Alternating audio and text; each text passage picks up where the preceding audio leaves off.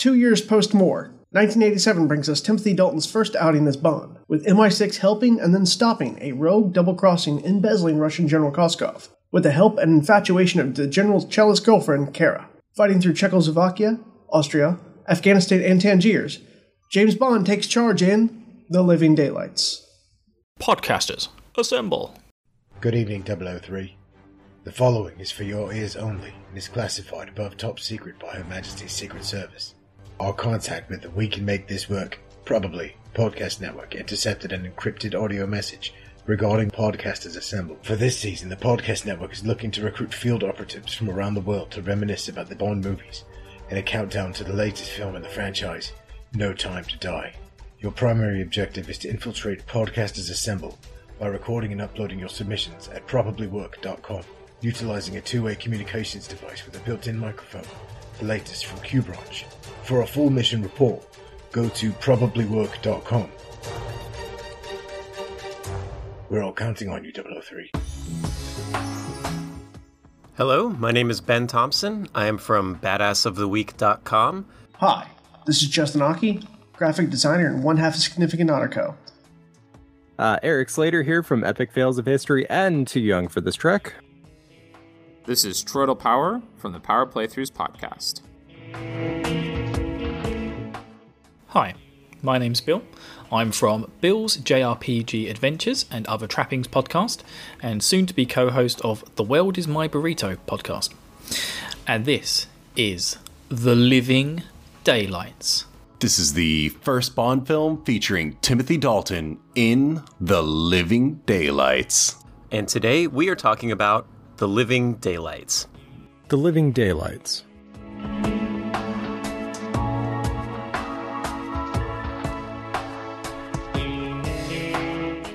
The Living Daylights is the 15th Bond film, based partially on an Ian Fleming short story, and is Timothy Dalton's introduction as James Bond. This is from 1987. It's the first Timothy Dalton movie. Uh, it was released the same day as The Lost Boys and beat it out at the box office. And it is also the first James Bond movie that I saw in the movie theater, although I was probably a little too young to appreciate it. This movie was basically a reboot, not just an actor, but overall theme. We get a new Moneypenny, Bond is on the shit list, not just a hotshot agent, and the Cold War is still pretty warm. I actually appreciate this movie more than watching, well, more. It was a breath of fresh air. I don't know if it holds up 100% to that, but after watching these in a row, I truly liked it. I think the next movie would be a little bit better, but we'll see how it works out. It's been a while. Quite frankly, the best Bond film in existence, ever made, ever was, ever will be, starring the great Timothy Dalton. People, prepare for something you have not experienced yet. This is a fantastic Bond film. I've been really excited to get to Timothy Dalton's James Bond movies. I've always remembered liking these two quite a bit, but I like them for being action movies, whereas the Roger Moore movies I remember liking for being comedies. And I gotta tell you, this time around, watching those Roger Moore movies again, they didn't necessarily do it for me on the comedic front. But I'm happy to say that The Living Di- Daylights absolutely holds up as an action movie. Timothy Dalton originally screen tested for On Her Majesty's Secret Service, but we got George Lazenby instead. He turned down options to appear in Diamonds Are Forever, For Your Eyes Only, Octopussy, and A View to a Kill, just because he was either not ready yet or he had other projects he was working on. He originally wasn't available to do Living Daylights, um, so they offered it to Pierce Brosnan, but Pierce Brosnan couldn't get out of his Remington Steele contract. They offered it to Christopher Reeve, Superman, he couldn't do it, and then Dalton figured out his schedule, got on board, and now finally, we've been trying to get him to be James Bond since the 60s. Now we get it, 1987. Here we go, The Living Daylights. Thank God we are finally out of the more more. This movie marks the first appearance of Timothy Dalton, and the turn of the series from slight comedic to serious enough. So, guys, my favourite film in the Bond franchise, The Living Daylights. I hope you're ready for this. I'm going to show this film so much love because it is the quintessential Bond movie. It has everything. It has charm, it has charisma. It doesn't have any rape. Uh, and it's it's just overall a fantastic romp of a movie. You know, you could possibly argue that the uh, the villain could have been a bit stronger, um, but other than that, I think Timothy Dalton makes a fantastic job of playing Bond in this movie, and it is just absolutely amazing.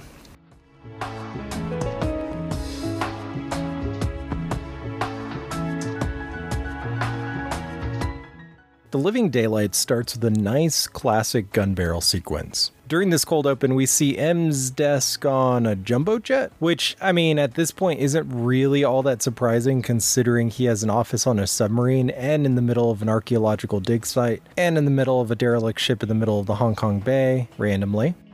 I love how his papers go flying. Anyway, uh, Bond and other 00 agents are on a training mission in Gibraltar. Leave it to the Brits to once again have a proper office in the back of a plane. So, welcome to the island of Gibraltar. Now, for those of you who don't know, and I'm sure someone else will probably say this as well, Gibraltar is actually uh, an English col- colony, and it is an island situated off of the west coast of, I believe, Spain or Portugal, somewhere in that region. So it is in a really nice location, and it is very, very close to. I think it's Portugal. I want to say Portugal. it's very close to there, and um, yeah, but it remains part of uh, the UK, and uh, people there actually get to vote in UK elections and everything. It balls out, you know. It's a bit like the Falklands, but even more part of the UK because the, the Argentinians aren't trying to fight for it. Anyway, uh, let's not get political. Uh, but yes, welcome to Gibraltar. They parachute in into the middle of a paintball tournament. This looks like the most fun thing ever. Dalton has a great reveal. I gotta admit, that whole opening sequence was actually pretty good. The movie has a solid cold opening, a training mission on Gibraltar. Oh, and M has an office on a paratrooper plane, because of course he does. But the mission goes a little rough, and it's infiltrated by a Russian agent who actually kills some MI6 and MOD soldiers alike. After a harrowing trip down, I guess they call them roads? Damn. Bond ends up accidentally blowing up the Jeep with a box of grenades. I do like how he pulls his reserve chute, that was a fun escape. And then Bond ends up on a boat with a girl before the opening credits. End of movie, everyone. Head on out, movie over. We open in Gibraltar. We have 002, 004, and 007. They're going to parachute into Gibraltar as part of a field exercise to test the island's defenses.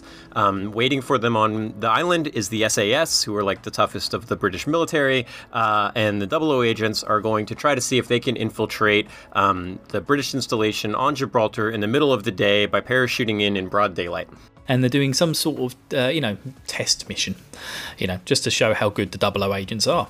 And uh, admittedly one of the double O agents absolutely bloody sucks because the moment he lands on the island he gets shot with a paint gun by the SAS guys.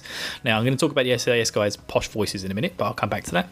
Uh, but yeah you know they all jump out the airplane and this is where we see that this is actually going to be a bit more of a serious serious affair.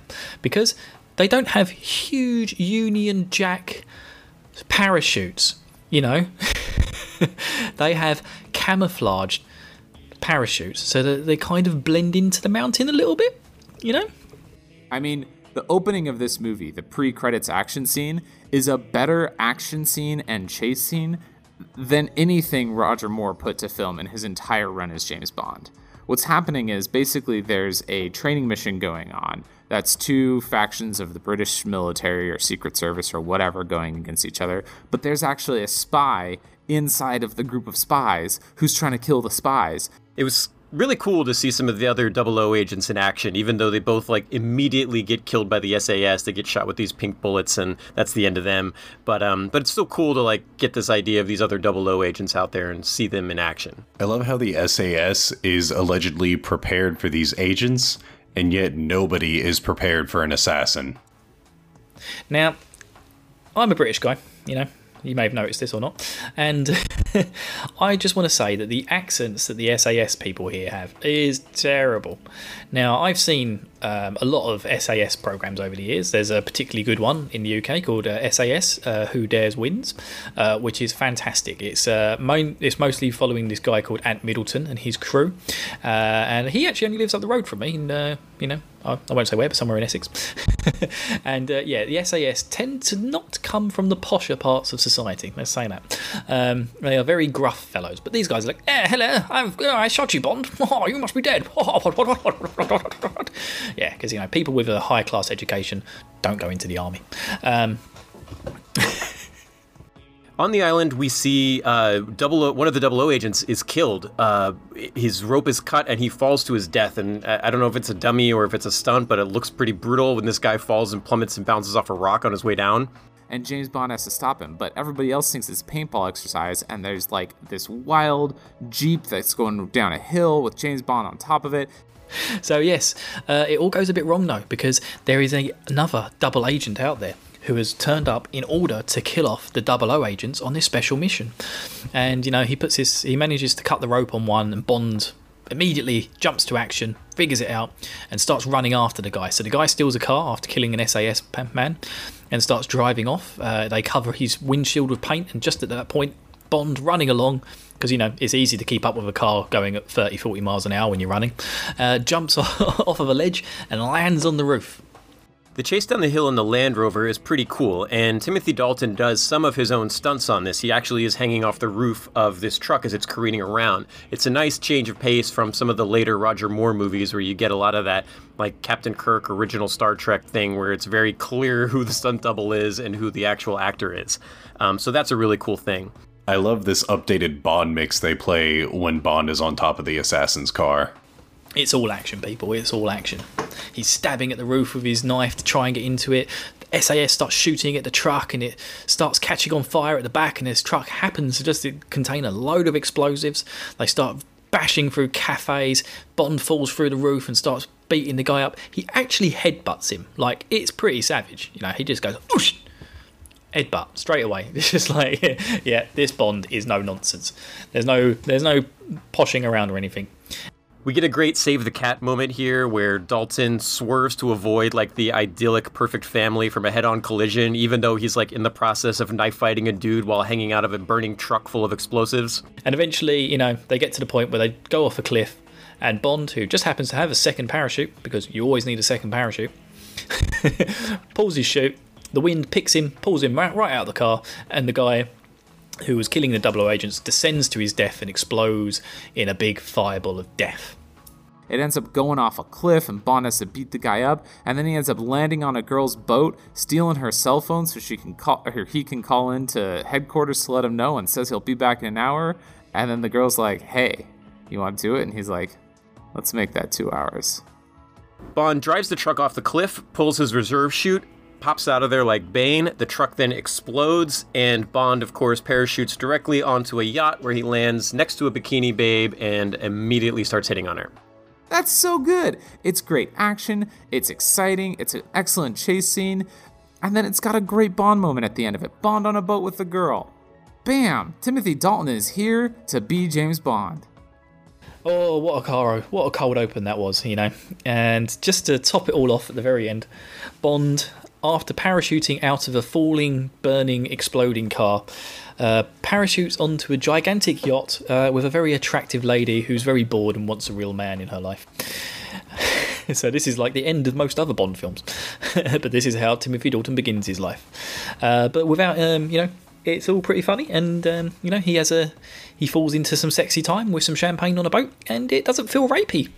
So well, well done, directors. I, I love this film. It's so good. I'm so glad it doesn't feel rapey. Why does a fake exercise have real dynamite but not real guns just in case somebody attacks?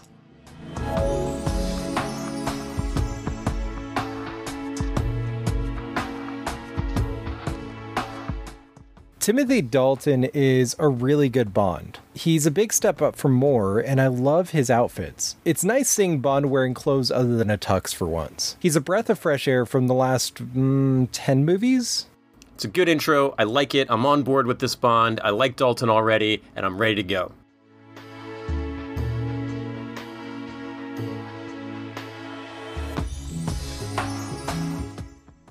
Quick little factoid for you guys.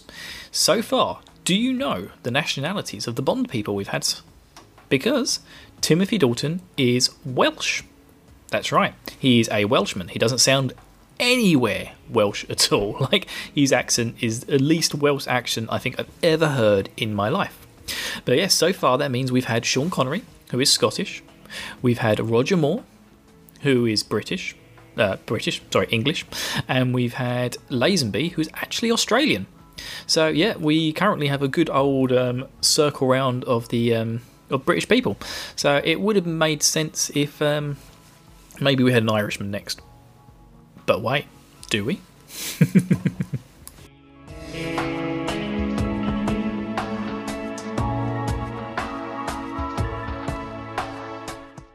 It transitions into the opening sequence. And I think what they were trying to do is they had Duran Duran for A View to a Kill, and they were like, how do we out 80s our like ultimate James Bond 80s intro? And they're like, aha, we get aha. And we move into the opening by Aha! Aha! Uh, yeah, that's an Alan Partridge joke for the five people who are probably listening to this who have seen Alan Partridge. Because uh, I don't know if that's even popular in America. Aha! Um, but yes, the living daylights. Oh, it's so good. It's so good, and it does a really good job of making this film just seem so super, super 80s. But also, there's there's lots of women just holding guns. I've noticed that as well over the last couple of Bond films. Um, is this is this a thing? You know, I'm pretty sure it's a thing on Pornhub. But uh, yeah, it seems to be a big thing on Bond as well. This song is the second in a row that just straight kills. Seriously. Oh. Oh, the living daylights. You have to love Aha. Take on me. The rest of the intro is super weird though, but the song is straight fire. Once again, we get another great Bond song. Again, with all the weird yoga stuff. Meg calls it Gun Tai Chi. I'm also a whore for Aha, so this intro is a win for me. The lyrics don't make the most sense, but being an Aha song, that's par for the course if you take on me. Aha is the most successful pop band in the history of Norway. All three guys were knighted by the King of Norway for service to their country. Um, and this song here was uh, uh, number five in the UK, and it was number one in Norway for a while. Um, I like it. I think it's good. It works for me. Um, yeah.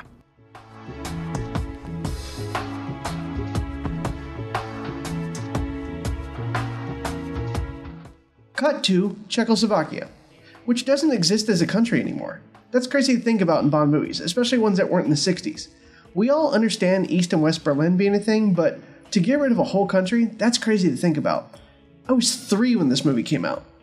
We're over into Czechoslovakia, um, or the Czech Republic, whatever it's called nowadays. and uh, yeah, they they were at some sort of a cello concert uh, or just an orchestral concert, and Bond is trying to um, help a Russian KGB person defect or something. I don't I don't really know what. What, what they're doing, you know, he's trying to get this guy called Yorgi out of the country uh, and into uh, into another country that's more friendly to Europeans. so they're trying to defect this KGB guy, basically. Uh, and he turns up, you know, he pervs on uh, a woman with a cello, because as you do, she's pretty hot. Um, but the guy, the guy who's running the operation, who's basically ordering Bond around, is such a dick. like he's such a prick. And what the hell is that gun? So Bond has to basically look out for snipers to try and protect him, and apparently Yorgi also asked for Bond specifically. So obviously this is all some sort of weird setup. Uh, and yeah, this gun is just crazy. It looks like it's been left over from the set of Moonraker, to be honest with you.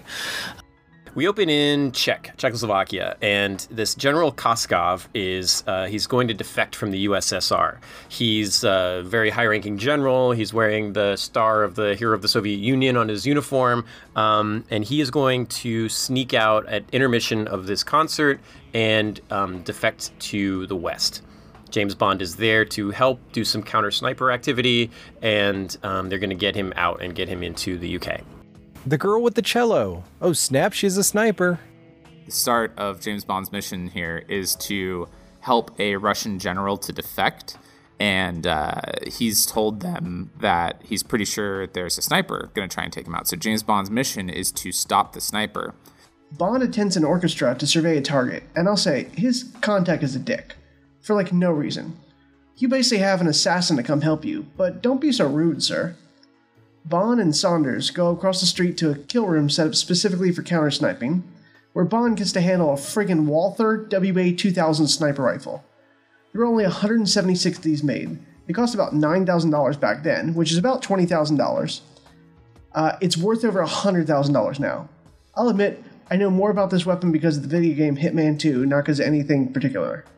Uh, this big giant gun that Bond has is a, a Walther WA 200 sniper rifle. Um, interestingly, this is a real gun, uh, and there were only like 170, 180 of them ever made. So they end up being one of like they're like this extreme collector's item. They're very like very expensive to buy. I think one sold recently for like almost 80 grand uh, on the market because uh, they're just very difficult to get. Super collector's item. This rifle.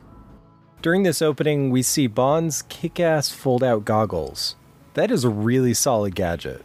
And he ends up seeing this girl uh, who is the sniper, and, and something about it doesn't feel right. So instead of murdering her, James just shoots her gun, um, which causes her to miss her shot, of course. We're only a few minutes in, and I already really enjoy how affirmative Dalton sounds versus Moore. Moore always sounded like he was wondering if what he said was correct and was just hoping others believed him. Bond is once again after the KGB. I love how this movie feels so much more serious than the last several. I already like this version of Bond so much better. He's not a complete egomaniac like Moore. At one point, he even says, Why me? The other guy responds, Because they think you're the best. And he just kind of shrugs. So Bond decides not to kill this female sniper, and um, the other guy just seems to know that he inherently missed on purpose. You know, yeah, because that's easy to tell when you're holding a giant prop from the set of Moonraker. and um, uh, it's just it's just really funny. Uh, Bond takes over the operation, uh, completely humiliates the other guy as well when he's uh, he gets Yorgi out of the boat. Says, "No, come on, sit in the front with me. You'll be fine." And then he takes him to a um, a place where they pump Russian um, gas to Central Europe and they stick him in a giant uh, like pod thing, which is called the pig, which is used for cleaning out the pipes. And uh, Yorgi is naturally very, very worried about the fact that he's going to go in this huge pipe through, uh, which is normally something that pumps natural gas everywhere.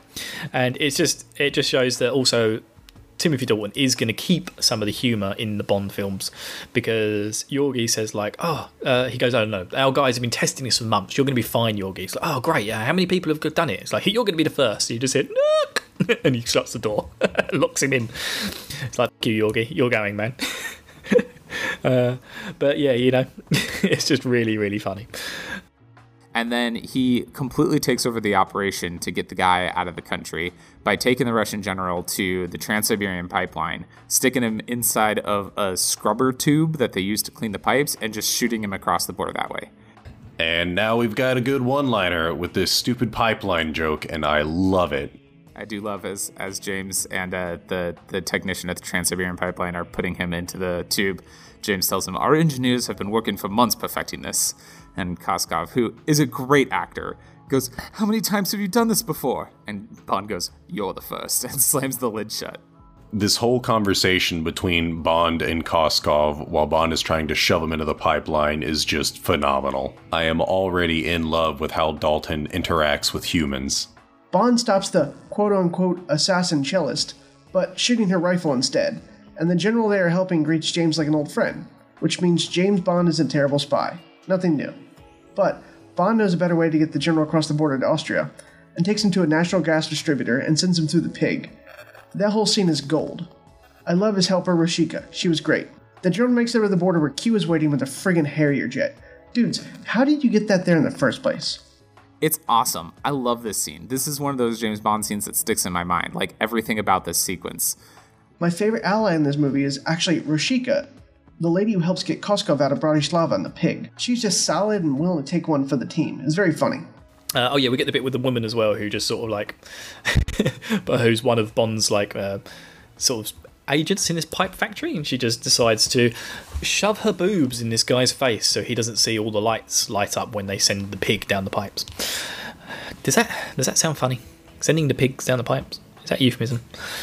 I gotta admit, that was a really clever way of getting the Soviet defector into Austria through that pipeline. As much as I love the Aston Martin, I actually think the Pig is the most fun vehicle in this movie. It's like the luge from hell, but it gets the job done. I think this whole escape scenario is great. Um, there's espionage, there's cool stuff. They get away on a Harrier. There's a diversion involving a girl. Um, he, Dalton is like tough. He's no nonsense. It's like no funny like disguises, no gondolas with motorboat attachments, no like kooky weird disguises or stuff. You just like it's like very hard hitting like espionage, spy thriller kind of stuff. And I think it's very good. And I think Dalton is great. I think he's very funny. He's got a lot of really good uh, one-liners, and he's got a lot of really he's got a really good personality um, for Bond, right? They they're like, well, why didn't you? He doesn't sniper the girl, and they're like, why didn't you do that? He's like, well, it's because she's not a pro. Uh, yes, but anyway, when he gets to the other side, Q is waiting for him, and yes, thank God, Q's back. He, I, I feel like he's been missing for a couple of films. Um, I'm pretty sure he has been missing for a couple of films, but oh my God, thank God, Q is back. That is great. And uh, yeah, they, have successfully defected Yorgi from Russia to Austria. Yay! Yay, Q. Thank you. And then, as he's explaining what happened to the guy who was supposed to be in charge of the operation, who's like, You missed, you missed deliberately. Why didn't you kill the sniper? He's like, I only kill professionals, which is a good line to begin with. And then he looks ahead as he's driving and goes, Whoever she was, it must have scared the living daylights out of her. Oh, they must have scared the living daylights out of her. Nice plug, Bond. Nice plug for your own film. Love it. Hell yeah, Timothy Dalton. Like he could tell immediately that she's not a pro. He wasn't going to pull the trigger, uh, so he shoots the gun out of her hand, which I think is great. I think the whole sequence is awesome. What's weird is I always think it's in From Russia with Love because in From Russia with Love, there's that scene where the guy's escaping out the building and James has to go and snipe the guys. He's like, there's a secret door in the woman's mouth on the billboard. I always combine these two scenes in my head.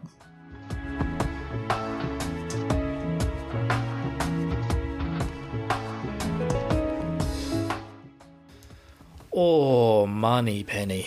Oh, yes, please. Yes, yes, please. It's Q and a new, younger money penny. It's a little jarring because we've had the same money penny since Dr. No up until now, but we still have the same Q. So I feel like the money penny interactions uh, up until this movie have gotten like more and more subdued because she was getting older and the bonds were switching and even the bonds were older.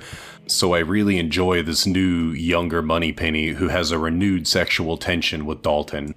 Hey, we get a new Moneypenny in this one, and she and Bond are all flirty and stuff, just like they always are. And she's like, "Hey, you should come and uh, listen to my Barry Manilow collection." And then he slaps her on the butt and walks away, which you know but the reason I want to bring it up is because the subtitles want to make sure you don't miss that moment. So the subtitles on it actually say brackets slapping buttocks in that moment. oh, money penny. I'll be honest with you. I'll go full Barry Manilow all over you. I really would. Yeah, you want me to come listen to Barry Manilow with you? I, am there. Please, please, just send me send me your number. Cool, go for it.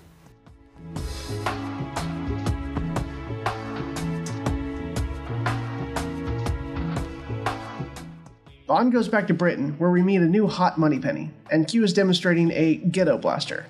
Yes, folks, this is the height of jokes in the 1980s a rocket launching ghetto blaster. So, this boombox bazooka is called the Ghetto Blaster? Yeesh. Now, best Bond gadget? Come on, the Ghetto Blaster. a Ghetto Blaster with an inbuilt rocket launcher? Ah, yes, yes, yes, yes, yes, yes, yes. And we're on to my favorite invention, the Ghetto Blaster, when you gotta break dance and break through enemy lines all at once. When we are in Q Branch, um, there's a very cool sequence with that. Uh, the rocket that fires out of the boombox was uh, was actually launched by Prince Charles. Um, he was on set that day with Princess Diana, and they, he's like a huge James Bond fan, and they allowed him to like push the button that shot that rocket out for that sequence. He was also um, him and Di were at the premiere of this movie.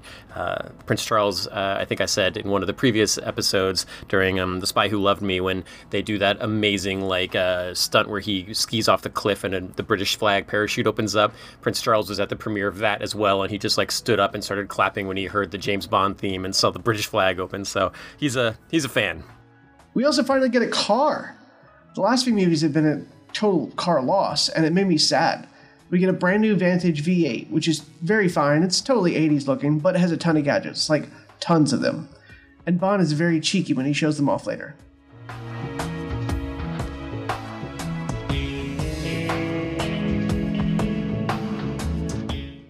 Uh, but yes, I have to say as well, there's. I'm going to change my mind. I said earlier the Ghetto Blaster is the best gadget in this film, but actually the best gadget is here with the gun detecting rake. Yep, if there's a gun nearby, the rake will go beep beep beep beep beep beep beep beep beep beep beep beep beep. Fantastic! What a gadget! This film isn't making everything blatantly obvious, which is one of the reasons I'm enjoying it up to this point. Bond walks up to this mansion and uh, there's a rake that kind of mysteriously turns towards him, and it is a metal detector, and I really enjoy that. Bond goes to visit the general during his debriefing, bringing by a laundry list of very expensive snacks from Harrods, including a bottle of Bollinger RD. Now, this one was tricky.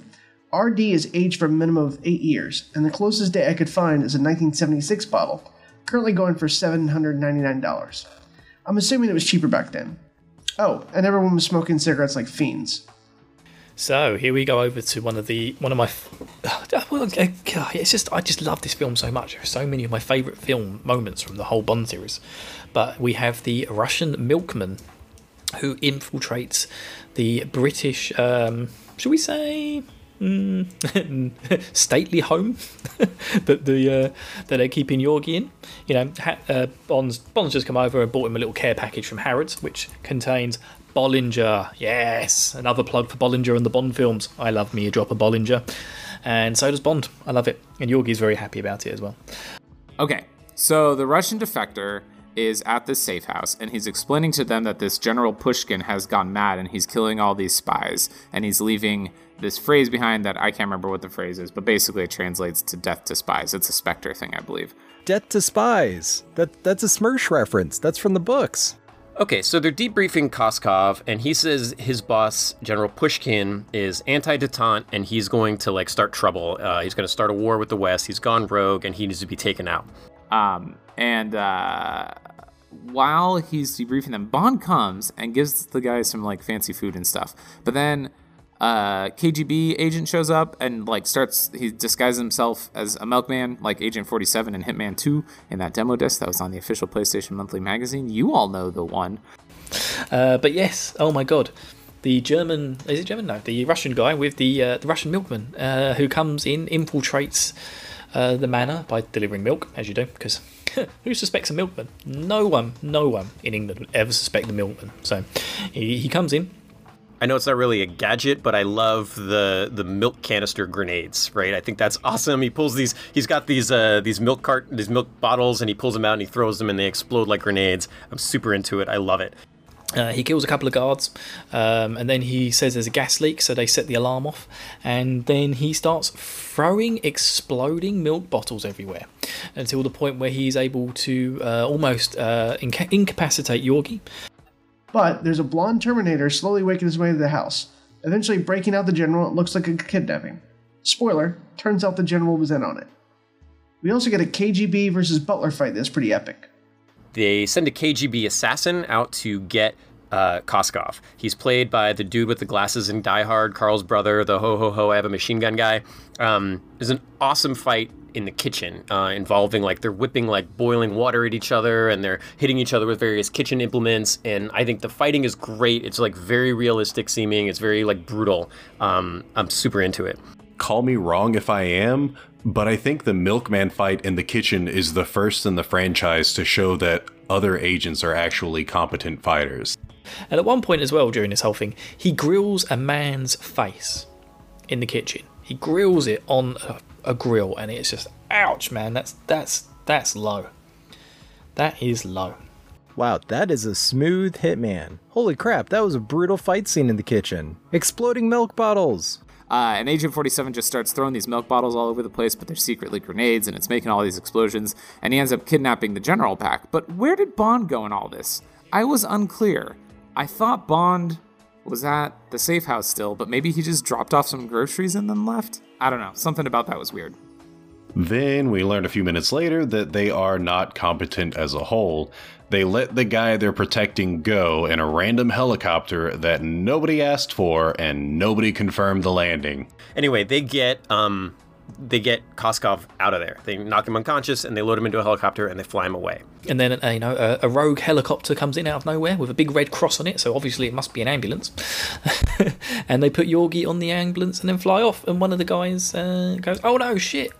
They've captured Yorgi back within minutes. This is so so embarrassing." There was a little bit of a controversy surrounding this movie because the Red Cross, Red Crescent were very upset that um, the bad guys use uh, helicopters and you know they package drugs and stuff with the marking of the Red Cross. It's kind of actually like kind of a dangerous thing to do because you know the way that this works in real life is that um, you have to assume that the Red Cross, Red Crescent badge is for um, you know neutrality and you know medics. There's all this like you know war crimes stuff surrounding this, and the uh, you know the Red Cross was a little upset that the the movie used use their uh, their their badging for this.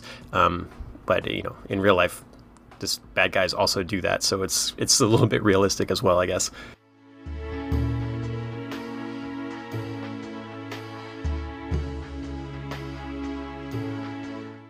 M chastises Bond for not killing the girl. It was instinct. Sure, it was Bond. Sure. M second guesses Bond's instincts. How is that possible? He saved the world multiple times. How far back does this continuity go? After the general gets taken back again, MI6 is like, well, clearly we got to take care of this Pushkin guy. Uh, so they send Bond to uh, assassinate him. Turns out there's another general who wants to kill Koskov, that being General Pushkin, General Gogol's replacement.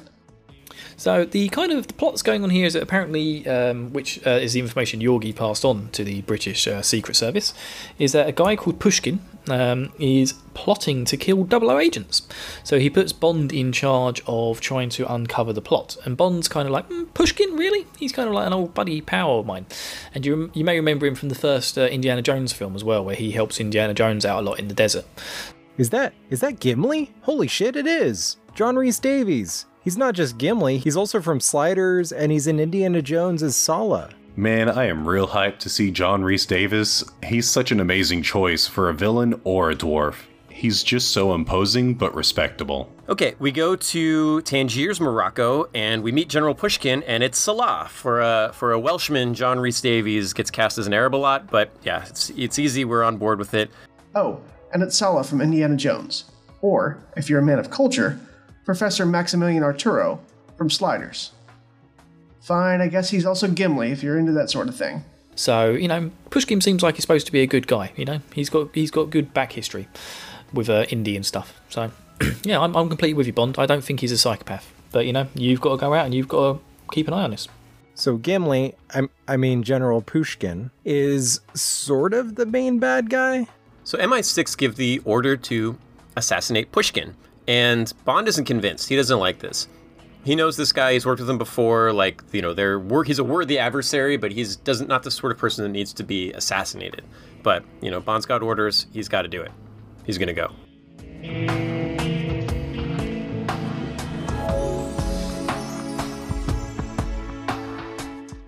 This Q scene is awesome. You've got your stun gas, you got a trick sofa, and then there's a special key that opens every lock no matter what for some reason, somehow. So here we go. We got the big plot point gadget that pops up in most Bond films, like the uh, magnetic watch that Bond used to uh, unzip women's dresses uh, back in, um, you know, that film.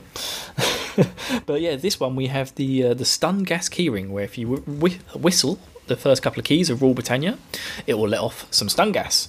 And if you, uh, well, they set it to Wolf Whistle, well, well, Wolf Whistle for James Bond, and it'll explode. And um, yeah, you know, it's also got a special key ring on it that um, will unlock any lock. Well, 90% of the world's lock, according to Q. There we go. All of your smartphones have just set off uh, stun gas. So I'm sorry about that, people.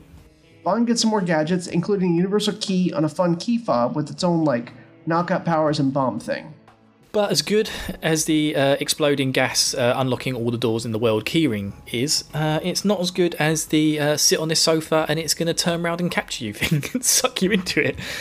I'm sure that was from a film called Monsters. Don't know if anyone remembers that from the 80s. But yeah, uh, there's the sofa sucks this man in and then Q sits on it. so funny.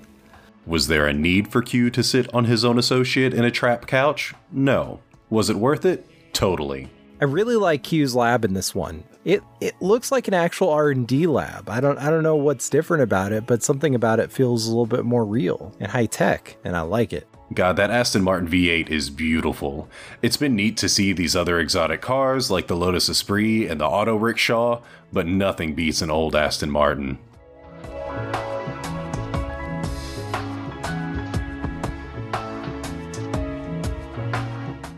But Bond's like, I don't know, it doesn't feel right. I know Pushkin. This just doesn't seem like his bag.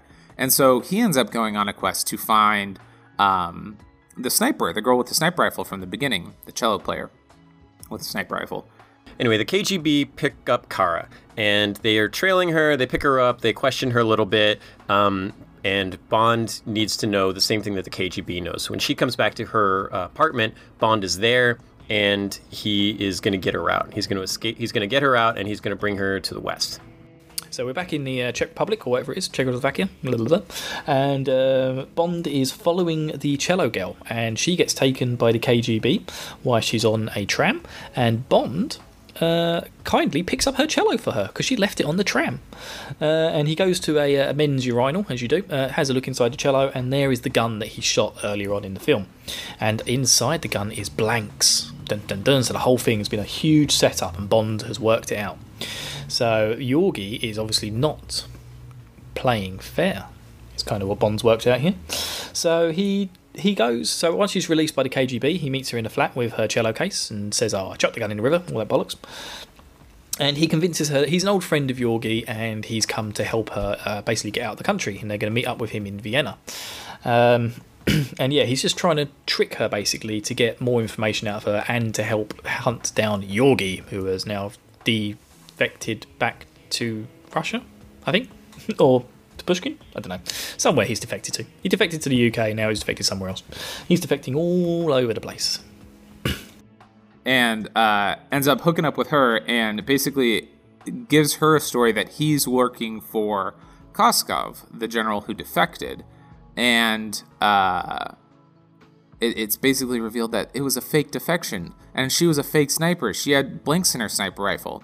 Oh, so the the plot thickens here. It's the cello player. So Bond steals the cello case with the sniper rifle and figures out that the KGB is after her, I think. They go back for the cello and stuff it into the backseat. That scene's hilarious. There's a great part where they're driving away and Bond has her in the car and they're going to go escape to the west. And she's like, I got to go get my cello. And he's like, no. And she's like, no, you don't understand. I got to get the cello. He's like, no way. No. Why didn't you learn the violin? And then it cuts, like a hard cut to him sitting in the car while she's inside, like getting the cello. And I'm just like, yeah, been there, man. Been there, buddy. And it's just, it's cool because it just, this isn't the Roger Moore Bond. This is a different this is a different version of him that we're getting and i think that is a really cool way to show that and i think that is a really cool transition and it tells you a lot about this character um, that he's like this hard ass but he's got a soft side and i think it's great really well done. Dalton's bond is a damn softy and i love it. Now as they're escaping, uh, they do a very good job of uh, pretending she's a cello in a phone box. I'll let someone else explain that. I love the shot of uh, the KGB guys in the car, and the tram cuts in front of Kara while she's in the phone booth, and then it comes out the other side. She has swapped into the car with Bond and drives away. I think that shot is great. It might be my favorite shot from the entire movie but she forces him to go back to the uh, to the uh, you know the opera house, wherever it is, and pick up her cello. And Bond's very furious about it, and then he has to try and get this huge cello into the back seats of his Aston Martin. Now.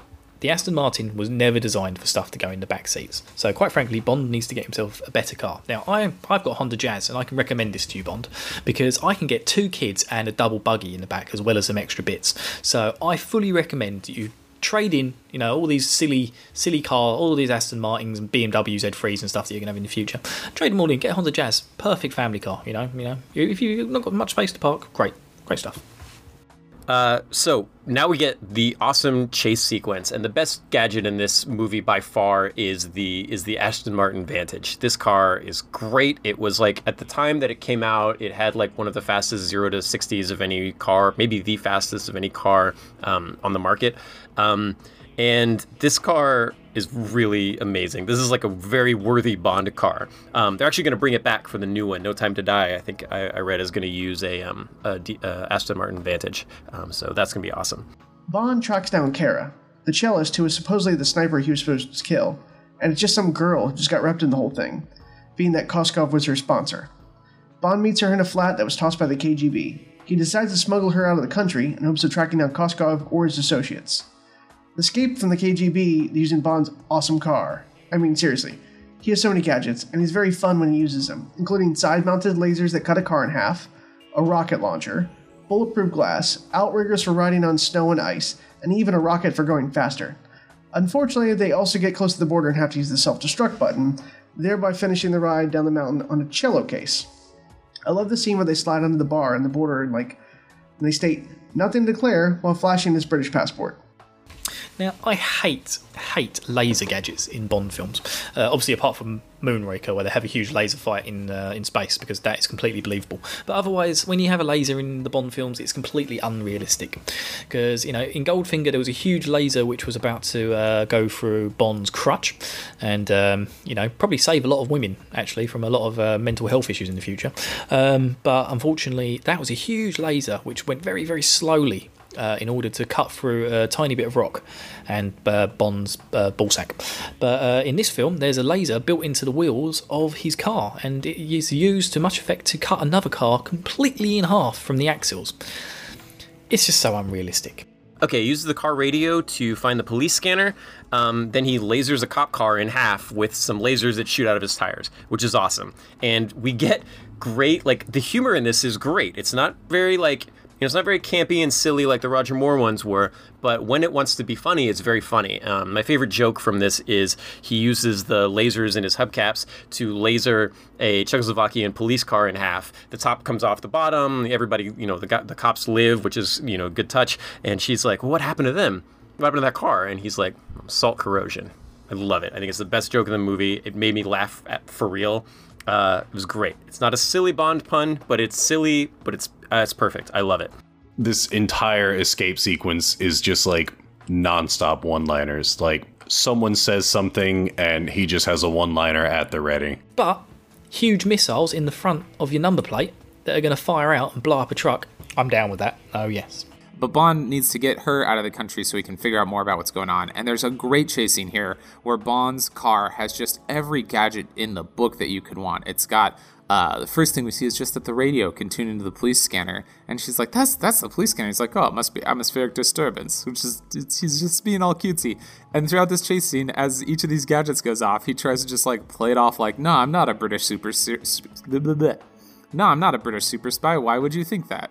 Uh, it's got missile launchers. It's got smoke screens. It's got snowmobile treads that can come out of the side. It's got everything. This is such a good Bond car.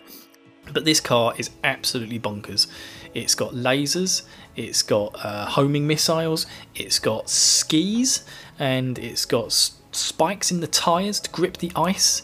Uh, has all sorts of very, very odd, odd gadgets. It's just bonkers. And then at the end, oh yes, guess what it has? It has the motherfucking Batmobile jet engine built into the back of it, so he can fly over all the police cars at the very end. Magnificent. What a car, Q.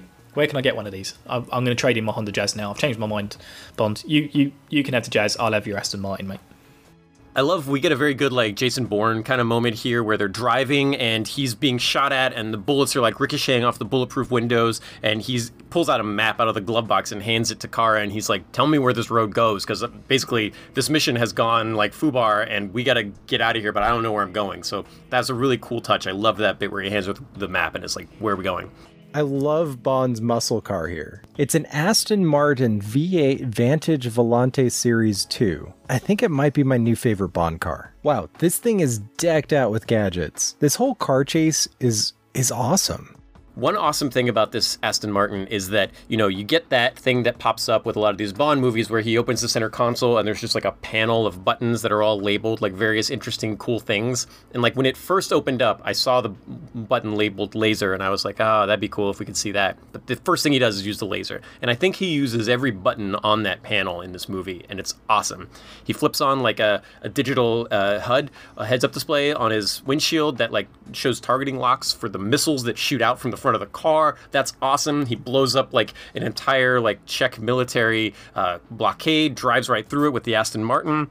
So the army shows up. They've got APCs, they've got rifle grenades, they've got an MG42. They're machine gunning him. Uh, there are ex- explosions going off all over the place. He doesn't know where he's going. He drives out onto a frozen lake. He's got tire spikes and an outboard skis that like he can drive around on the ice. Okay. He's got a rocket motor in the back that propels him forwards. Um, and he just kind of ramps over a, a machine gun emplacement, drives down a cliff face, crashes his car, and um, it Oh, I love this little ice skating car scene where he goes through the shed and then the shed's over the car and then he bursts out of the car and then his wheel bursts so he does a big semicircle circle thing and then the Russian police car that's chasing him on the ice starts sinking.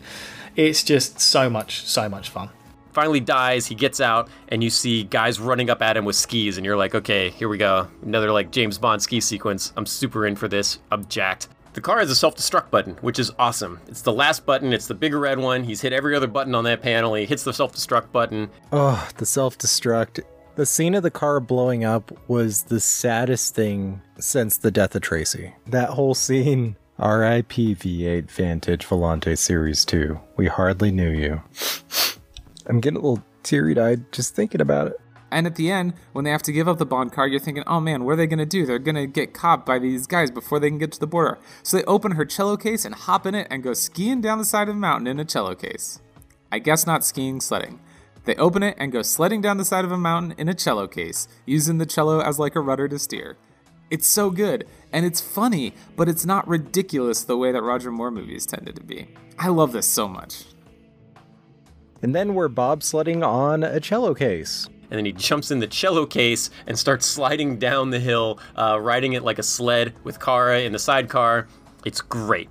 Oh, the cello skiing. This is one of my favourite moments. Again, I'm going to say that a lot during this thing, but yeah, the cello skiing scene is just fantastic. One sitting in each side of the cello case, and Bond's using the cello to sort of, you know, rudder themselves to guide them down the mountain while people on skis are chasing after them. And then you get the bonkers bit at the. Um, at the uh, the border patrol, uh, where they're looking at these huge, like this, like army of people on skis with guns flying down the hills. All these people on jet skis and in these like weird jet ski car things that they've got. Like it's it's almost like a weird jet ski tank with like six people sitting on top of it with guns, and they're all just flying down the mountain towards them with this guy and a girl in a cello case holding a huge cello. So he's sledding down the hill in a cello case. He's using an instrument that's probably worth like six figures as a rudder. Um, she, we found out later that's a Stradivarius, which could be anywhere from like 100k to like six million dollars. He's getting like AK round. He's like deflecting AK rounds with it, which is great. And he uses it to slide under the the turnstile into Austria. He throws the cello up over the turnstile, goes underneath it, catches it. They flash the the, the passport. Nothing to declare. They go through. It's awesome. I love this chase sequence. I think it's great. Um, it's amazing. This movie's great so far. And Bond gives the girl the passports, says, "Hold these up." and then, as they're going past the border, he throws the cello over the over the barrier. They slide underneath it, and he goes, "We've got nothing to declare." And she goes, "Just a cello." it's just like, ah, oh, there you are, freedom. You're in Austria. Well done. it's just bonkers, absolutely bonkers, and I fucking love it.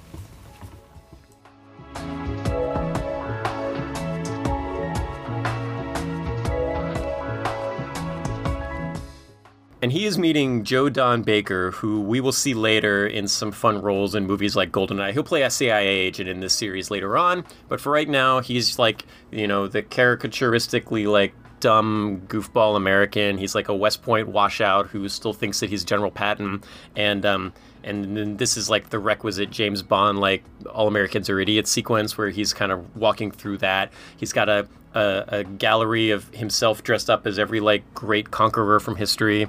It's Gimli again in Tangier. So the arms dealer slash West Point dropout slash mercenary uh, is apparently obsessed with historical dictators. So we're introduced to Brad Whitaker here, who's a big American guy who's really annoying. Uh, Pushkin straight away puts him in his place. It's like, Matt, uh, you're not using my money for the purposes I think you're going to use them for, which is I'm trying to buy really bad guns. uh, not bad guns, no, good guns, but you know, for bad purposes. You know what I mean. You know what I mean. He's trying to buy some, uh, under, some shifty, some shifty weaponry under the table. Little backhander. Here you go, Brad.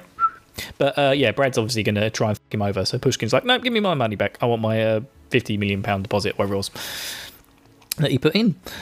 Um, so General Pushkin uh, cancels an order for a bunch of high tech weaponry that are going to be deployed uh, in Afghanistan.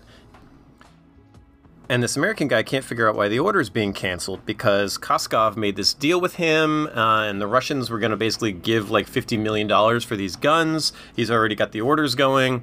Um, so why is Pushkin showing up to cancel it?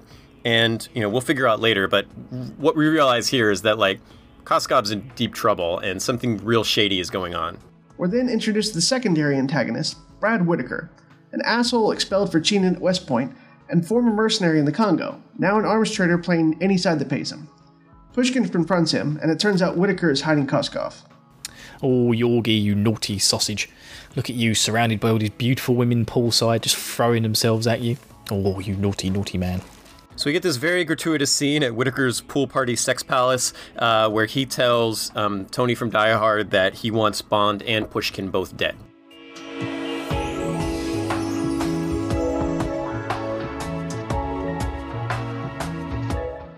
Meanwhile, in Vienna, uh, Bond is too busy uh, schmoozing uh, Kara. You know, he's he's definitely trying to get into uh, into her uh, you know her nether regions. Uh, it's very obvious.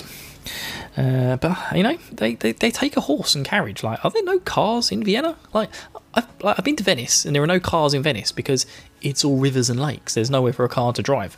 But Vienna, do they just have horses and carts? Can you really not get a real car in Vienna? Come on, Bond, put your finger it, Bond.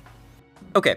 Uh, so one of the things that Dalton gets kind of a, a hard time for as the James Bond thing is that like basically you want your James Bond to be the perfect mix between like kicking ass and getting chicks, and like Sean Connery kind of hit that center line where he was like equally about getting chicks as he was about kicking ass. Roger Moore was more about chicks, and Timothy Dalton is on the other end where he's all about kicking ass. And um, but I don't really think that that's kind of a fair assessment of him after watching this movie because, you know, Roger Moore would just kind of show up and be like, "Hey, what's up? My name's James Bond." Half times he wouldn't even say anything. He would just start kissing the girl, and then that was, you know, play sexy music, and then cuts to the next scene, and that was just like some throwaway, like two seconds in the middle of the movie. Um, Timothy Dalton here, he's like, they got a horse-drawn carriage. He's got her tickets to the Vienna Opera House. They're going to like, they're going on like rides at the park together. He's like buying her stuffed animals and stuff. Like, he uh, he has way better. Bond has way better chemistry with Kara in this movie than he has had with any girl since probably Agent Triple X, I guess. So Bond and the chick go to Vienna. Bond meets what's his face at the opera where he explains that the girl isn't KGB. Then they go to a carnival. I think Bond's really falling for this one. Bond has a plan to get Kara out of Austria, which involves meeting with his first contact, Saunders, from the beginning of the movie. Oh, and Bond finds out that Kara has a Stradivarius cello, which Bond figures is a little below the pay range of a cellist from Bratislava. Bond and Kara go out in the town, to the opera, to the fair. Kara has a new sugar daddy now, and they are later caught making out like teenagers on the Ferris wheel. But uh oh, creepy blonde Terminator is stalking Saunders. Bond meets up with Saunders, who gives him papers and information about the Stradivarius. Koskov paid 150,000 for it, which is around $342,000 in today's money. However, it would cost you about 6 million for one a day, as there are only 63 cellos left. Probably none with bullet holes though. Saunders is killed by a glass door. Shmert Shmurov, comrade. Oh, and I want to point out that that music for the chase scene isn't good. Now we're at the theme park, and in traditional Bond style, he's macking on someone else's girl after two days. But at least he waited two days. Oh, and uh, yeah, Bond and Kara just yeah, they uh, yeah, he pays off the uh, the ferryman, you know, uh, the Ferris wheel man, and uh, yeah, has his has his uh, wicked way with Kara. Oh, I hope he cleans up the cart before the next family game, because yeah, I bet he's made a mess. So the girl is starting to fall for Bond, and it seems like Bond really might be starting to fall for the girl too, as they're at this uh, carnival fun fair thing where Bond is having a secret meetup with uh, the agent that he was working with in uh, the mission to extract Koskov. That balloon guy looks awfully familiar. it's the milkman. God, why is he always listening to that same song? Is that like his killing song? Is he like gone, do you know what? This is the song I'm going to kill people to. Just has it on repeat on his little cassette Walkman. Oh, do you guys remember cassette Walkmans? I miss cassette Walkmans. That agent gives him a little bit more information and then um, gets murdered by a sliding door. This is the death that, that I thought happened back in Octopussy. I thought it had something to do with clowns, but it doesn't. It has to do with balloons because Agent 47 has rigged up a sliding glass door to just slam shut on this guy and murder him really brutally. This is one of the most brutal kills, I think, in the James Bond franchise. Um, it freaks me out. Every time I go through one of those sliding doors, I think of this scene. And listen, if Hitman hasn't stolen this scene from the James Bond franchise as a way to kill somebody, then they're doing something wrong. Now, the best death in this movie definitely has to be Saunders being killed by a, um, a revolving door. You know, a door that automatically opens and closes when you come close to it. Because, uh, yeah, that must be a thing. I'm sure that's happened before.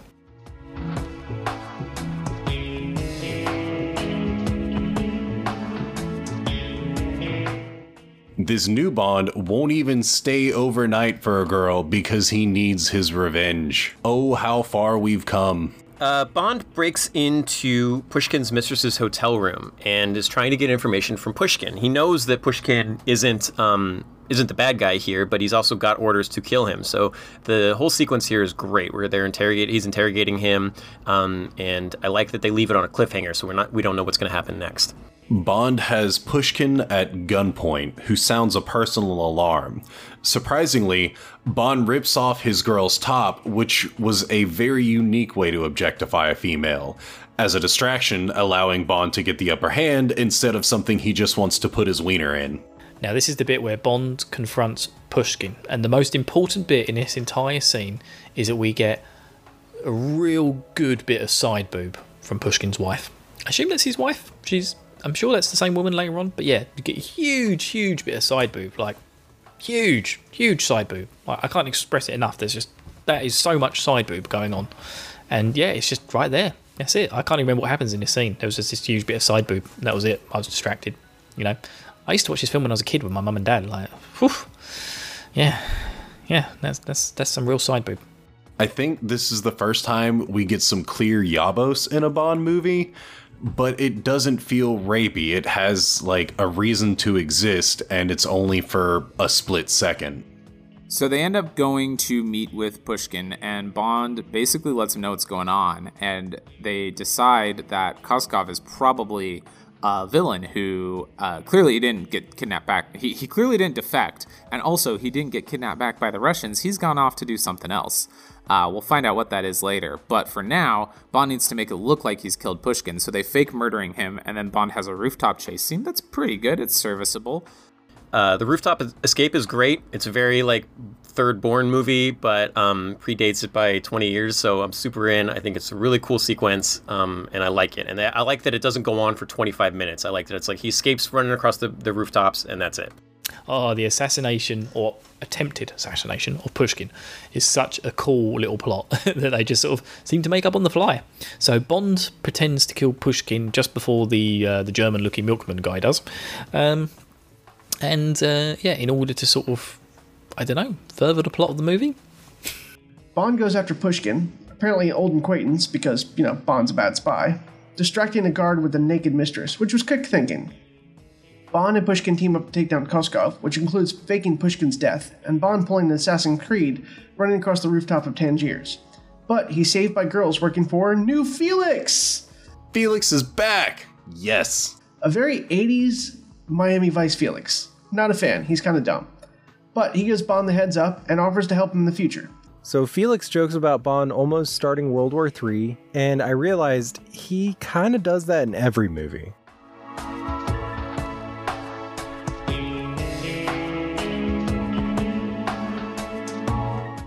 And ultimately, Bond meets back up with the girl and he comes clean. He's like, listen, I think Koskov is kind of a dick. Uh, I'm sorry that I lied to you, but I was trying to find out what's going on. I think you're cool, and your ex boyfriend is an a hole, and we should probably work together to stop him. But as he's saying this, he's getting all groggy because, oh no, she's poisoned his drink, and Bond gets knocked the F out. Bond just got roofied. Now, Bond is in the hotel room with Kara and he's revealing all to her about he's not really Yorgi's friend, he's actually a British agent, da da da da, and she drugs him. Yeah, thanks. Thanks, Kara. Thanks for that. But he manages to just realise, just convince her at the very last second before he passes out by showing her the bullet wound on her arm that uh, she is, in fact, following the wrong person, that Bond is the good guy. In the meantime, Koskov gets to Kara and convinces her that Bond is the bad guy. Whoops! And she drugs him.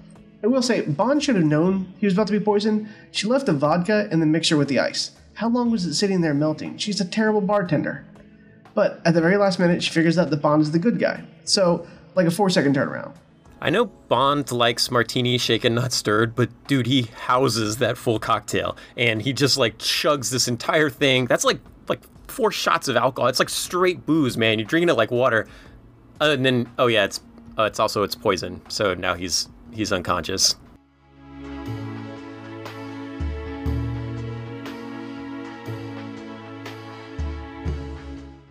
The fake ID they give Bond for the heart transplant is Jersey Bondin, and I love that. Ah, that's a cool beating heart.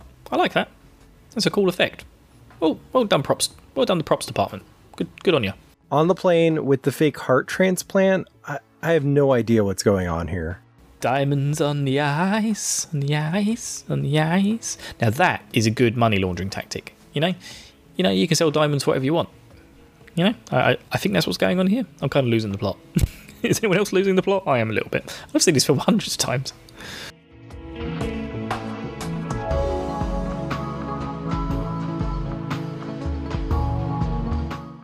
Bond wakes up on an airplane and he's being brought to Afghanistan to be handed over to the Soviet Union as an MI6 spy. This is really bad. This is real bad for James Bond. He lands on a, in a military base in Afghanistan, and um, and this is not good. This is not good stuff. Yeah, Yorgi, why didn't you kill Bond? You know, can you can you explain that to me? Oh, right. You want to hand him into the Russian government as Pushkin's killer because everyone thinks Pushkin's dead, but he's not really, but no one else knows that yet apart from us, the audience. That's why I'm getting confused. Okay. Uh, but yeah, so Pushkin's okay? Yeah? And you're going to hand Bond in for some reason? To the Russians? I'm lost. And then when the team lands in Afghanistan a little later, Koskov drops the girl because mm, reasons. He's like, get out of here.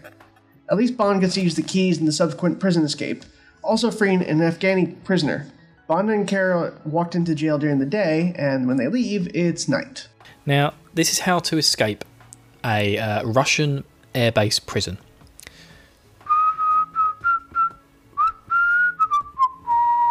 That's what you have to do. You just whistle. All you gotta do is whistle. Give a little whistle. The best gadget in this movie is the keychain. It was useful and actually used. I'm interested in how universal the keys are and how that works, but the best gadget is the one you always have on you versus, like, you know, a portable photocopier. We're free, James. We're free. Yes, but you're deep in a Russian airbase with no means of escape. So uh, just keep it, keep it calm, Kara. Come on, come on, keep it calm. So something else that's taken a little bit of a shift from the Moore and Connery films, Bond's salvation from the Russian Air Force base is slightly less a matter of convenience, like a boat of tourists passing by, but is directly related to him having been nice to someone just a few minutes ago. You know, I'm glad that Bond let that guy go. And another thing I've noticed up to this point is that Bond isn't solving everything by accident, um, which, I mean, we commonly joke that Bond is a pretty horrible spy. He just kind of accidentally into everything. Uh, but this one is getting in touch with the right people to accomplish his task, and he is not always the guy doing the task. Now, that is a bit of genius, Bond. Hmm, I'm stuck in a Russian airbase, and there are huge, like, barbed wire fences all around that are like 10 feet tall or whatever. So he steals, he steals the you know those little cars where they've got the the uh, steps on the back for getting off of aeroplanes. He steals one of those, just drives it up to the fence, and they just walk over. genius, absolute genius. Of course, Bond finally uses the keychain we've been seeing so much of. Um, he beats up three guys while handcuffs, steals a stair car like Arrested Development style. They end up jumping over the fence at the army base by using the stair car. You're gonna get some hop ons.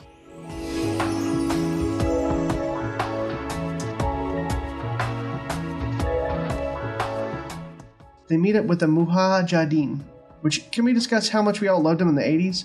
Rambo, James Bond, it's like, no, these guys will never turn on us for religious reasons in a few years. Let's give them all the guns. Holy crap, is he hanging out with the Taliban? Oh, good job Bond set that random prisoner free three scenes ago because that means that these um, these uh, Afghan resistance people won't kill him because they just so happen to be their uh, illustrious uh, leader, or at least of the um, the Eastern Division. but yeah, that was a very very very handy thing. Like, why would Bond let just some random guy out of prison? Like, you kind of assume he must have been there for a reason, but you don't know what it was. Like, he could have been stealing food, like the guy kind of admitted to, or he might have been like some sort of weird, Rush, like raping Russian men on the base or something. You just don't know. But Bond let him free, and it turned out to work in his favour.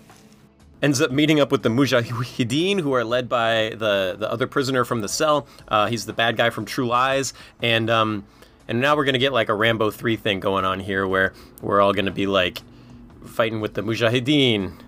This, what could go wrong? Bond and Kara hook up their Southern District leader, Kamran Shah, who apparently went to school at Oxford, so he's a very civilized one. And it turns out they're involved with some shady stuff in general. At least Bond and Kara have a sexy pillow fight because he's a horse's ass. This final bedroom scene with Kara once again makes me realize why I hated Moore. He's just creepy. Everything about him was creepy. Dalton's interactions with her are much more believable as a romantic and a lover.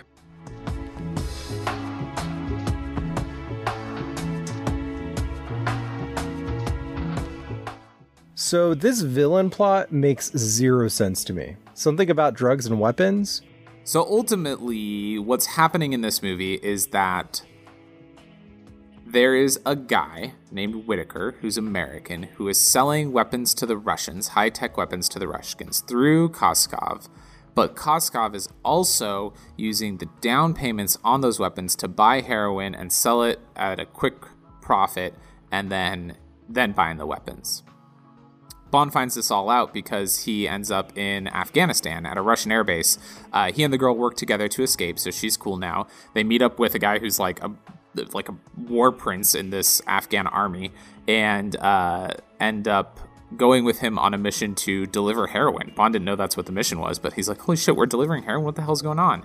They figure out the plot, and he's like, "Oh, so if that heroin disappeared." He's already spent his down payment on it, Koskov has, and if the heroin disappears now, then he can't get his money back and he won't be able to afford to buy the weapons.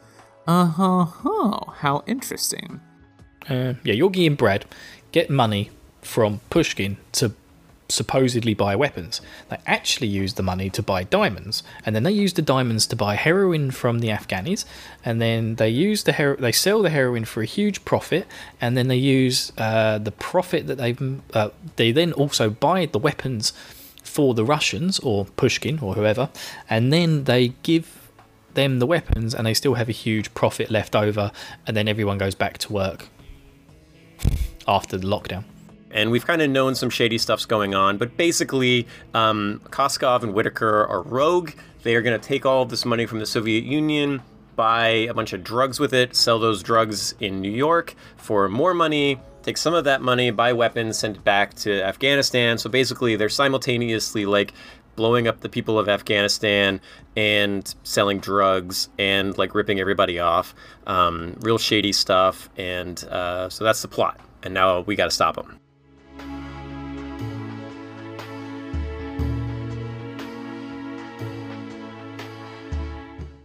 Man, Russians are so lazy making the Afghans do all the work lifting his heroin around. But still, it's very handy for Bond because it means he just gets to uh, put a turban on his head, cover his face up, and uh, yeah, he can just walk around the Russian base completely uh, unguard, like completely unrecognized. So Bond takes a bunch of C4 and sneaks onto the heroin truck. And then he takes a bunch of C4 and sneaks onto the heroin plane and sets a C4 bomb. Ah, yeah, that's a good idea. Let's blow some fucking dope up. Let's blow up some dope. Now, this is a great plan. Bond has set an explosive in the middle of all the C4. All he has to do is hop off the plane and wander away, looking like he's just one of the dudes helping out at the Air Force Base. Unfortunately, Kara, the girl, has a moment of agency here that I think is incredible for a Bond girl, but also makes the end of the movie a problem because Bond's plan is great here, but she's like, "Hey, Bond's in the back of that ter- heroin truck. You're just gonna leave him there?" And the War Prince is like, "You know, what are we gonna do about it?" And she grabs his AK-47 and goes riding off on horseback herself after the truck that's headed to the Russian Air Force Base. And then the Afghan War Prince is like, "I guess we gotta follow her." And so then, like, this huge battle breaks out at the Air Force Base, so Bond can't just walk away from the plane. Instead, he has to try and get the plane going and take off with it. Grand Theft Auto Air Carrier. Yeah, coming soon from Rockstar Games, probably before Grand Theft Auto 6 is released. Listen, I like Kara, and I like that she does something so fierce and independent. but it is a problem. I wish they had made it a good thing that she did this instead of a bad thing. Bond smuggles a bomb on board uh, the C 130, uh, hidden in among the opium, but he gets spotted. And things look like they're going to be in trouble. And then, hooray, the Mujahideen shows up to save Bond. Um, we get like a very, like, you know, Red Dawn, Wolverines, where there's, you know, the Russian base is getting all shot up by these dudes on horseback with RPGs and AK 47s. And this is a great action sequence. There's a lot of really cool explosions, there's a lot of fun stunts. Um, and Bond is just trying to get this plane off the ground because he's going to steal all these drugs and, uh, and blow them up. Bond convinces Shah to let him destroy a truck full of drugs with a bomb. Bond is stuck on the truck that heads out to the military base. After getting caught, Bond starts a shootout from the plane that's full of drugs and a bomb, eventually being helped out by the Mujahideen, and they set off a few bombs. There's a part of the scene where they flatten a building full of dudes showering. Wait, dude, there are a whole, like, gunshots, bombs going off in your base, and you're still showering? So then there's this great action scene. It's very reminiscent of a lot of the action scenes we've seen before. Uh, you Only Live Twice had the great one.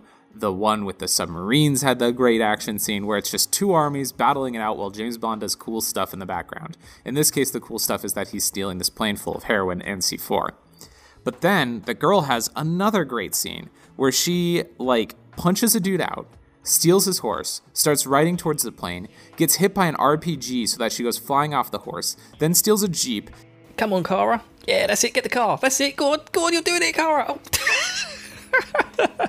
oh my god, that Russian guy just like belly flops onto the front of her car, and then she has to kick him off. what a flop! Props to you, stuntman. Props to you. catches up to the airplane, and then drives it up into the back of the airplane. It's super cool. She is super badass. I dig it. And while all this is going on, uh, Koskov and Agent 47 are running up on the plane too, and Agent 47 ends up getting aboard. I like the part where she drives the truck uh, up into the back of the airplane. I like any kind of thing like that. Any anytime you tell me like spy movie, I always want to see some kind of Knight Rider deal where you drive up into the back of a truck or back of an airplane or something. I'm a huge sucker for those kind of sequences. Bond eventually starts to get the plane into the air, also picking up Kara and a jeep along the way. Another jet blows at the jeep of Koskov, but he survives. So that airplane door was a pull down. It would have made so much more sense to close it a long time ago, allowing him to safely reach the front of the plane. But no, gotta have that drama to make the movie happen. The fight in the back of the plane is pretty fun. Uh, I love that Bond hands her the stick of an airplane. She's clearly never flown one before. He's like, just hold this steady. Why did you let her fly? And she's like, "No, I don't think so." And she's like diving and like like opens the back and like tries to dump them out. Free opium! And for a moment, I'm almost thinking like, um, maybe she's trying to kill them. Maybe she wants she'll be happy if they both die and she can steal the drugs for herself. I don't know. Like she might actively be trying to kill James Bond here. Oh man, this plane scene is so stressful. I thought that bomb was set for 30 seconds and it's been like 20 minutes. So she ends up at the front of the plane, and Bond tells her to, to keep the plane level, level. And she's like, well, Where are you going? And he goes, To defuse a bomb. And he runs into the back of the plane because he's got to go find the C4. Like it's somewhere in the back of the plane. It's in one of the heroin bags that all look identical. But when he gets back there, Agent 47's back there. Oh, now we get the big showdown of this film. Okay, there's one coming up in a bit. Don't worry about it. But this is the big bit. You know, this is the showdown between Bond and his milkman. Never ever deliver Bond's milk late. oh man, they start having a cool fight scene, and then the back of the plane opens up. I think Kara opens the back of the plane. Uh, so then Agent 47 and Bond are hanging onto a big like net bag sticking out the back of this cargo plane, full of heroin, punching each other on the plane. Bond's trying to cut the ropes to get the bags to fall off because he knows that the bomb's in one of these bags. Eventually, Agent 47's only hanging on by Bond's boot, and Bond reaches down and cuts the laces on his boot to send him flying off the back of the plane. Bond is carried flying the plane while he fights off the Terminator snuck on board, eventually gets stuck on a rope bag full of opium swinging in the wind. But Terminator falls off, and Bond stops the bomb at the last minute. But Kara damn near kills them in the process. This is possibly one of the best stunts in movie history, as far as I'm concerned. It's just incredible. Like, the I mean you can see that they were actually filming this out the back like well parts of it anyway out the back of an actual aircraft carrier with the bags and it all flying around and you can see the two men trying to climb up. It is just fantastic and it's so tense. And this used to be the bit when I was a kid it used to really grip me in I used to be like oh my god oh my god what's going to happen? And yeah it just turns out that um, they just had this huge fight and then the guy's holding onto Bond's boot and all the all the dope and heroin's falling out the bottom because they've been using knives on each other and it's been cutting all the ropes open. The thing's flying up and down, and then Bond slowly starts cutting his laces, one little latch at a time, until his boot falls off. Now, come on, man! Milkman, let go of the boot! Let go of the boot! Hold on to one of the massive bits of rope that's hanging around. Uh, uh, uh too late, too late. Boom.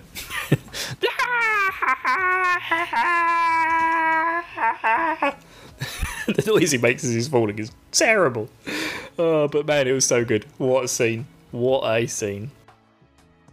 Oh my god, it's so good. What a good action scene. I love this movie. So Bond gets back aboard the plane, like, whew, that was close. And then he hears a ticking sound. And I gotta believe that this was at least partially inspired by the Star Trek episode Trouble for Tribbles, where there's a bond, there's a bomb inside of a tribble, and Kirk's trying to find it. Like, wait, no, I'm not thinking of Trouble with Tribbles. There's not a bomb inside a Tribble in Trouble with Tribbles. I'm thinking of More Trouble, More Tribbles, the DS9 episode where they go back in time and there's a bomb inside of a Tribble, and Dax and Bashir are inside the bin full of Troubles and they're scanning all the Tribbles and they're like, boop, boop, nope, boop, boop, nope, boop, boop, nope, because they're trying to find the bomb. Anyway, that's what Bond is like here, looking for the, the bomb, and then he finds it and defuses it with no time to spare. But unfortunately, the Afghan prince uh, is being chased by the Russians, and so Bond tells the girl to hold the plane steady again. And she's like, "Where are you going?" He goes, "To drop a bomb." And it's just a nice echo of the scene earlier. And Bond rearms the bomb and then throws it out of the back of the plane and hits a guy driving a Russian tank in the shoulder. That's good aim, James Bond. They also helped stop the Russians from killing the Mujahideen by blowing up a bridge. Fun fact I'm pretty sure the US government helped bomb and rebuild that same bridge in 2006. Not really, but wouldn't that be a fun fact? Wow, that bridge looked really expensive to blow up. How much do you think that bridge would cost? you know, to blow up and repair it. In Afghanistan as well. Eh, that's, that's not easy to organise, like, you know, logistically. Also, the guy barely reacts. If you got hit by a bomb that was dropped from a plane, I feel like it would hurt. I feel like he should at least have a bruise on his shoulder. Well, I guess he gets exploded, so he doesn't have time to bruise. Turns out the plane is all shut up and running out of fuel. But Bond and Kara pull an Operation Dumbo drop, landing in friendly Pakistan. We get some really cool exterior stunt shots of like dudes actually hanging outside of an airplane. I think that's really cool. Um, there's a fight, they're struggling, they're fighting on the netting, they're hanging out the back of the airplane. Um, uh, Tony the Terrorist grabs on to Bond's uh, boot. Bond takes his knife, cuts the bootlaces, dumps the Necro into Afghanistan. Bond just single handedly destabilized the Middle East. Climbs up the netting just before it rips, defuses a bomb, pulls the plane up before it crashes into a mountain, circles back, drops a bomb out the back of the airplane onto some Ruski tanks, blows them up, blows up an entire uh, uh, bridge to like save the Taliban from the bad guys. Then he crashes the plane, but not before he ejects out the back in a Jeep at very low altitude and drives it away. And that's it. He's just like, amazing action sequence. He's doing all these cool stunts. And then at the end, it's just him and Kara. He's behind the wheel and he's like looking all smooth. He's like, well, I know a great place for dinner in Karachi. It's great. I love it. All right. So they've saved the day, right?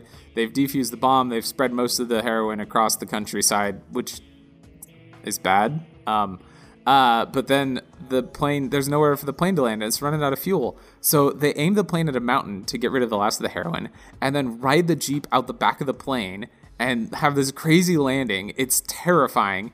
And then they stop, they end up coming to a stop next to a road sign for Karachi. And Bond goes, huh, I know a great restaurant in Karachi. We can make it just in time for dinner. God, he's smooth.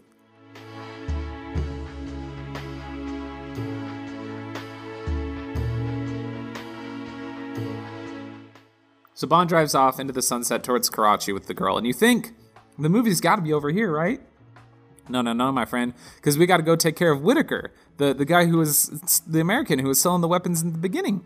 And uh, Bond sneaks into his weird like toy store full of military models that he's got, but they're all secretly actually weapons. And so we have a weird, cool shootout where there's like toy soldiers firing cannons at bombs at Bond, uh, and it's it's you know it's a pretty fun little action scene. It feels weird because it feels like the movie should have ended already, but whatever, it's fine. So we get the showdown between Bond and Whitaker, and they're having a little bit of back and forth about tactics of some past battles fought by other men whose names I don't really recognise. Yeah, you know, apologies this maybe it's like the American Revolution or something. So maybe you guys all know about that. But you know, I'm English. I know about English stuff. Want to talk to me about you know Williams, William the Conqueror and stuff like that? I'm here. Henry VIII, you know, and his six wives. I'm all over it. But you know, but yeah, got no idea what they're talking about. But yeah, then suddenly Bond is knocked over by a draw. Yes, a draw, people. Bond is never going to live this down with the other 00 agents. They're always going to bring it up at every Christmas party. And you're like, eh, do you remember Bond when you got knocked over by that draw? I assume that's how the other 00 agents talk, you know. Bond's the posh one. He's the one who went to a good school. Turns out Whitaker, the arms dealer, was behind it all. Why are Bond villains so extra? As Bond is sneaking into Whitaker's mansion, I realize one of the other things I love about this movie more punches, fewer karate chops. Bond then goes back to Tangiers and confronts Brad Whitaker, but it doesn't go out so well. With Whitaker mad, they lost half a billion dollars in opium, which is $1.1 billion in today's dollars. Whitaker surprises Bond with some explosions and takes charge of the fight with a shielded rifle, but is crushed by a statue and Bond's bomb keychain. Koskov is apprehended by Pushkin, who tells his guards to take Koskov back to Russia in the diplomatic bag. Fantastic, Bond. That is possibly one of the best kills in the Bond franchise. You managed to kill the big bad guy with a wolf whistle. and Statue of Wellington, no less. We get a little epilogue here where Bond goes after Whitaker, who is um he's an evil American. He talks shit about Wellington and then immediately gets impaled on a diorama of Waterloo. It's like perfect, very James Bond, very excellent finish to this. Bond is saved uh, at the last second by Russian Gimli.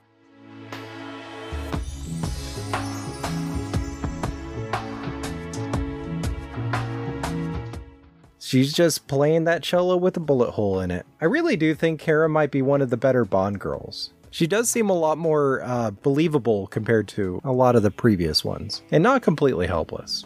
The orchestra conductor at the end is John Barry. He's the guy that composed the James Bond theme and like did most of the music for most of the James Bond movies. This is his last movie as a composer for the Bond series, uh, and it's really cool that at the end he goes out as the as the conductor for the for the symphony. We also get a scene at the very end with Kara playing her bullet hole ridden cello on Her Own World Tour. And General Gogol making an appearance as a new diplomat, and a terrible, terrible ending song. And then we find out that uh, Kara is back playing her cello again, and um, our old friend, uh, General Gogol, the Russian general who's been in the past several Bond movies, is now like a diplomatic member of the Russian government and is cool with MI6 and is like hanging out with M. They're probably like shooting pool and picking up chicks and stuff. Uh, and he's here to grant Kara like a special dispensation. So even though she is a traitor to Russia, she can come back and play concerts in Russia. Ah, that's sweet. And then the the Afghan war prince shows up, and he and his buddies are like, "We came to see you play because we freaking love you." And we had trouble at the airport, and they're like covered in guns and rounds of ammunition and stuff. So it's like, no wonder they had trouble at the airport. I do kind of love the joke at the end where the Mujahideen show up and they're like, "Oh, sorry, we're late. We uh, we got held up at the airport." And and M is like, "Oh, I can't imagine why." That made me laugh. I immediately felt bad about myself for it, but I did laugh. And this brings the end to it. Yorgi gets his comeuppance. Pushkin's alive and pushes him around, Kara gets to perform at uh, Carnegie Hall, and um, yeah, the Afghans arrive. You know, apparently the trouble at the airport. Yeah, when you got the two guys wearing those big bullet belts, it's just like, yeah, you're not getting through the airports. Like, not even in the eighties, man. Like. It, nowadays that would be impossible. Like you'd be lucky to get your shoes through the airport, but but in the eighties, no. Apparently you get through airports wearing with guns and things, and yeah, it was fine, absolutely fine. hey, there's no boat at the end. I'm a little disappointed. And hey, Bond ends up with the girl. We get a happy ending, and like this one feels very earned. He doesn't just like fall into like a sex submarine with some girl that we've never seen before. Like he really worked this angle. Like he deserves this happy ending with this girl. Um, and I don't have any problem with this. Oh man, I love this film. I do love this film. The only thing it's missing is uh, um, well, it has sex on a boat at the very beginning of the film, but you know he needed to have sex with Kara on a boat at the end of the film. They could have they could have got a they could have got a rubber dinghy in there. You know, they should do it. They should do it. And then they ask the big question: But where's James Bond? Uh, fortunately, he's on an assignment abroad. Just kidding. He's waiting in her in her dressing room with his little wolf whistle beeper keychain. So she whistles at it, and it goes and then she's like, "Oh, James." and then the movie ends.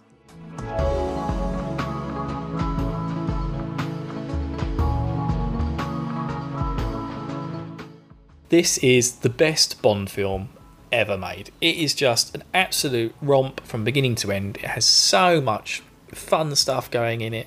Has an interesting plot. Could have a, probably a stronger villain than Whitaker and Yorgi. They're not the best, but the henchman's great. I love the German milkman guy. I don't know why I keep calling him German. I think he's Russian. He's supposed to be Russian. He just looks so German, doesn't he? so Aryan looking, like that big, tall, blonde fella, very Dolph Lundgren esque.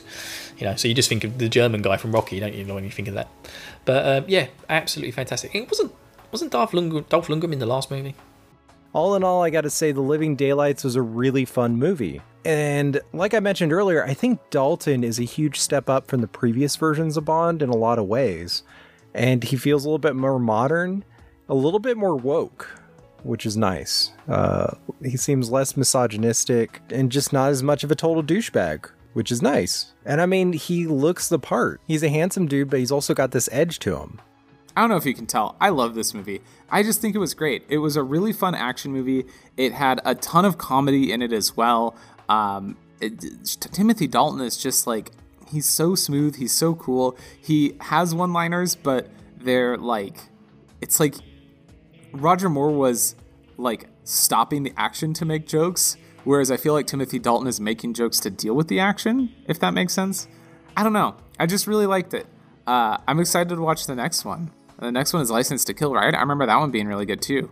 Um, yeah. Living Daylights. It's pretty good. The final series of battles take about a half hour of the film, which really slows it down but it is good action. It's not as goofy. I feel like the scene is kind of where it needs to be when it needs to be there. Overall, everything's just smoother and feels more natural. I think my favorite part of this movie was the flight from Bratislava and the new Aston Martin. I love the quick quips from Bonds, like salt erosion and modern safety glass. Like, it's very cool in the face of danger. And that's it. That is The Living Daylights. I thought this movie was great. Um, I thought the chase sequences were good. I liked the spy stuff. I liked the espionage. I liked the gadgets. The car is really cool. Timothy Dalton is great in it, and um, and yeah, I I loved this movie. I, I was one of my favorite ones that we've seen so far, and I was really surprised by by how much I loved it. Um, so yeah, uh, okay. Well, I guess thanks so much, and uh, we'll see you on the next one. My favorite villain moment, I think the Terminator just destroying people in England was fantastic. Was killing people with headphones and exploding milk. Now that it's over, I realize that one of the things I enjoyed overall about this film, there is no singular mastermind. It's Bond versus his circumstances and his current understanding. We technically have four strong villains Koskov, his henchman Necros, Whitaker, and Pushkin. The story itself gives Bond reason to stray so far away from the actual villains and focus on Pushkin, but once he knows the deal, he creates a new plot with a former enemy, then takes out each of the serpent's heads. Kara in this movie is very cute, but very naive. At least she tries to do stuff sometimes, and's willing to slum it. Bond goes back to Czechoslovakia because he wants to meet the cello player. He's got to know more about her. She's got to be connected somehow.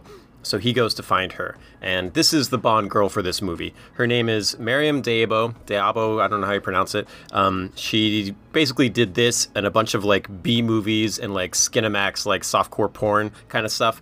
But in um, in 2002, she wrote, directed, and uh, was the presenter for a documentary called Bond Girls Are Forever, which is kind of like a a retrospective and a synopsis of like the history of the Bond girls and what it's like to be one. And she interviews a bunch of other women that were Bond girls in these movies, and uh, it's actually great, and you should check it out. Overall, The Living Daylights is a really great movie. I do think that they could have easily taken about a 30 minute chunk of the movie out, and it might have been a little bit better. If the pacing on this movie were a little bit faster, if the movie was a little bit shorter, I think it might be one of the best Bond movies so far. Bond will return, and I am happy to see Dalton in another movie. Absolutely fantastic film. If you haven't seen Living Daylights, I don't know why you're listening to this podcast episode about Living Daylights, but you should go check it out. It is just absolutely amazing. Timothy Dalton is great. And more importantly, Bond will return in a license to kill. Podcasters Assemble Season 003 is a production of the We Can Make This Work Probably Podcast Network. Find more of our shows at probablywork.com and learn how to contribute to future episodes of Podcasters Assemble by looking us up on Twitter at Casters Assemble or joining our Discord server, link in the show notes. Submissions are always open. Thank you to everyone who was able to contribute to this episode. Be sure to check the show notes for links where you can find them all online. Thank you.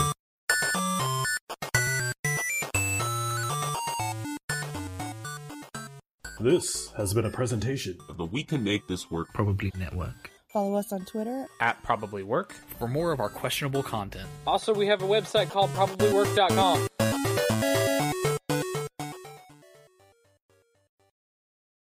Podcasters Assemble will return in License to Kill. License to Kill. I gotta admit, it's, it's I gotta admit, it's a and not as just not as much of a just not not as much of a jerk. I'm wondering if Jaws is going to turn up at any point in this film, but I love this film and I know he's not going to turn up. Oh, I miss Jaws. Does anyone else miss Jaws? Do you think he'll be in the new Bond film? I think Daniel Craig's going to bring Jaws back. I hope that man's still alive. He was very tall, very tall. I miss I miss Jaws. I hope he's in the next Craig film.